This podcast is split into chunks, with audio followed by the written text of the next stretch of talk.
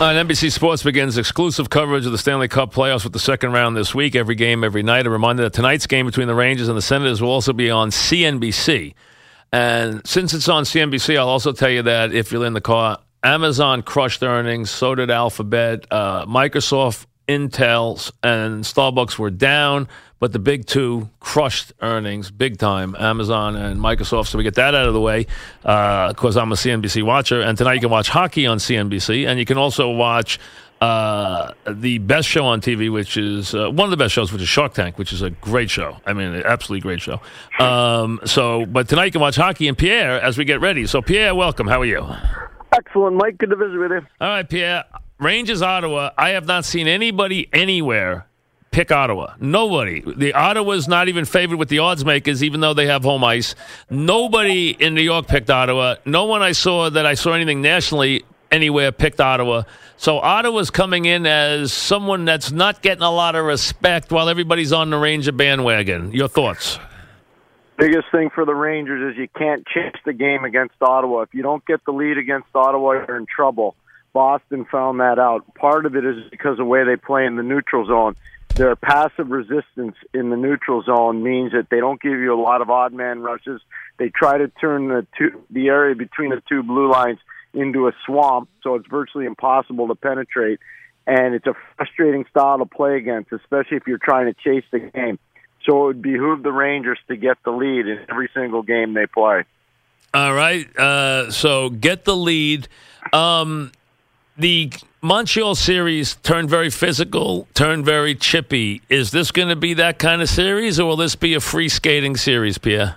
They don't let you free skate. Ottawa won't, but it will be a skill series. I don't think there'll be as much physical uh, play series as there was in the Montreal Rangers series. I thought it would be physical. I know we visited before that series started, and that's one of the things I thought would happen is that it would be a physical series. Montreal wanted to push back, change the nature of their team uh, at the trade deadline. They wanted to get bigger. They wanted to be more robust than they were. And to the Rangers' credit, especially Girardi and McDonagh, they pushed back and they pushed back hard in a good way. I don't expect this to be as physical, Mike. No. Lundqvist answered the challenge. You wondered how he would, where he was not regarded the best goalie in a series for the first time that I can remember. That's what I looked at and was fascinated by, and he played great. Uh, now everyone's back on the Lundqvist bandwagon. How do you see the goaltending in this series? Well, tail of the tape, Hank is clearly the leader. I mean, he should he should win that battle.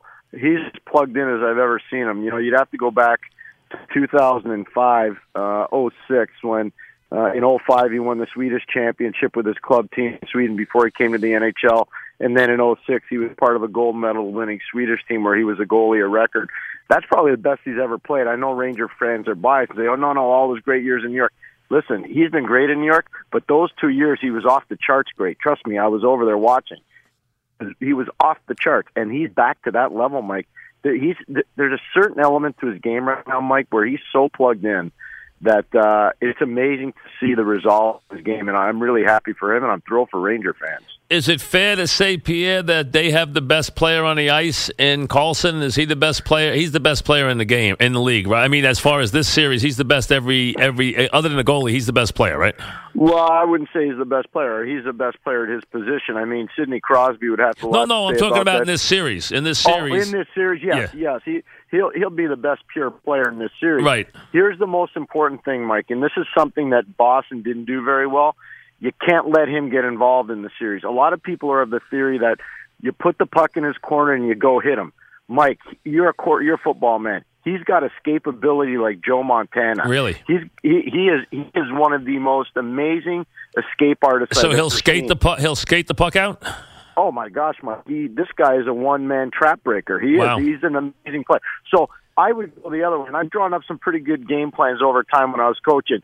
Don't put it in his corner. Put it in his partner's. Gotcha. Make, make the other guy. Make the, the other guy yeah. handle the puck. Make the other Absolutely. guy handle. And the other thing, when you go against a great player like this, you can't take penalties because his easiest minutes, and he plays more minutes than is anybody on the else. point on a power play. is on the point on a power play. He's got That's a wicked exactly shot right. too, if I remember right, Oh, doesn't he? Oh, yeah. You know, I was very impressed shot. by him when I saw him. I saw him play in person a couple of years ago. I was very impressed by him. He was a great player, and Oh, yeah. and and so that makes their power play dangerous because he can kill you out out with that shot, right? Yeah, and what's amazing, Mike, during the regular season, they were 23rd in the league wow. on the power play. They wow. were no good on the power play. But now, in the playoffs, they've all of a sudden caught lightning in a bottle, and they've been very, very effective on the power play. Pierre, uh, we're talking about Pierre McGuire, CNBC tonight. So watch the games, NBC, exclusive. You got the whole thing uh, as far as that's concerned with uh, their coverage of the of the round.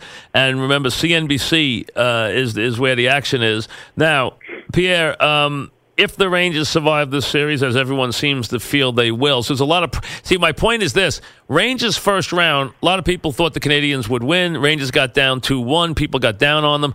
This series, there's everyone's expecting them to win. There's a lot of pressure on the Rangers this series now. Everyone is. It's almost like it's a foregone conclusion that they're winning this series.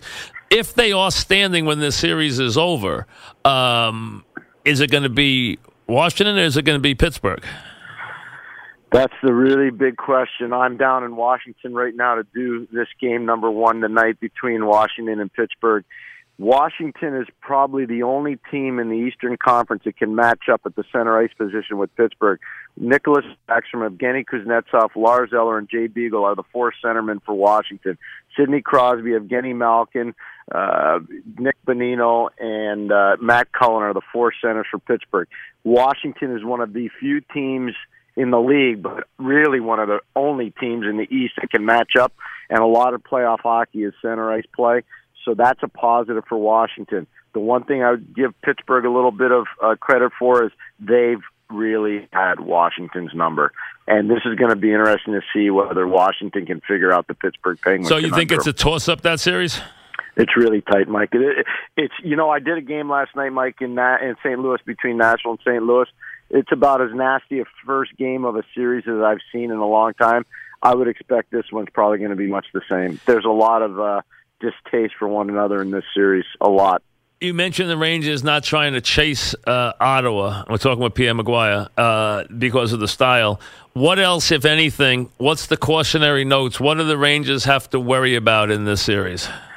Karlsson's ability to utilize a stretch pass whenever he's on the ice and he has the puck, you better make sure none of the Ottawa forwards are behind you, especially Mark Stone uh, and Mike Hoffman. If those guys are in behind you, you're in trouble.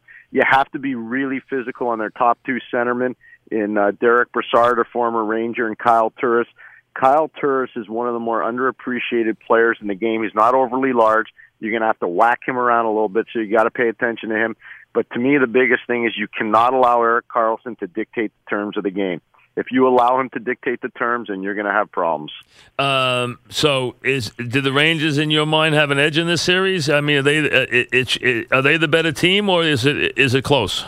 Here's why I think they have the edge. Much like when we did the Montreal breakdown, if Kevin Hayes and Chris Kreider and Mika Zibanejad can play the same way that they played in Game Six against Montreal, and I think that was Kevin Hayes' best game ever right. as a professional or as an amateur. If they can play the same way, they have a huge advantage down the middle because of their size with Zibanejad and with Hayes, and eventually, obviously, with Stepan. That's a huge advantage for the Rangers, and they better take advantage of it. Kreider started to wake up in Game Five. Yeah, he, he wasn't good in, in that series. He wasn't no, good. No, no, he was not. Like not until the second and third period of Game Five was he really good, and then in overtime. But he was very solid in Game Six, except for the stupid penalty that he took near the end of the game that got the Rangers almost into a little bit of trouble. But outside of that, if those guys can elevate the way they did at the tail end of the series, it's a huge advantage for the Rangers. Interesting. So uh, you think that at West, what what grabs you right now out West? The fact that uh, Edmonton was able to win in Anaheim last night, coming from behind in the third period, was huge for Edmonton. I mean, these are a bunch of kids that are really having fun playing right now. The Nashville St. Louis thing, I was there last night, as I was telling you before, Mike. As nasty as any series, I think we're going to see this entire playoff season. Really, really nasty. Uh, really impressed by Nashville and their ability to win on the road. Their goaltender Pekka Rinne is playing phenomenal. Uh, their four, top four defensemen are off the charts good. PK Subban was bringing it big time. I mean, it, no, is going to be a force. This is going to be a long, hard series, but that's what really stands out is the competitive nature of that series and the fact that Edmonton was able to beat Anaheim in Anaheim. All right, all right. So that's a good breakdown there. Uh, enjoy the beginning of this round, Pierre. We'll talk to you as the uh, series progresses. Thank you very much, Mike. I hope I'm going to see you around the garden. You will. You will. You will for sure. All right. Good. Thank you, Take Pierre. Care. All right. Yep. Pierre McGuire.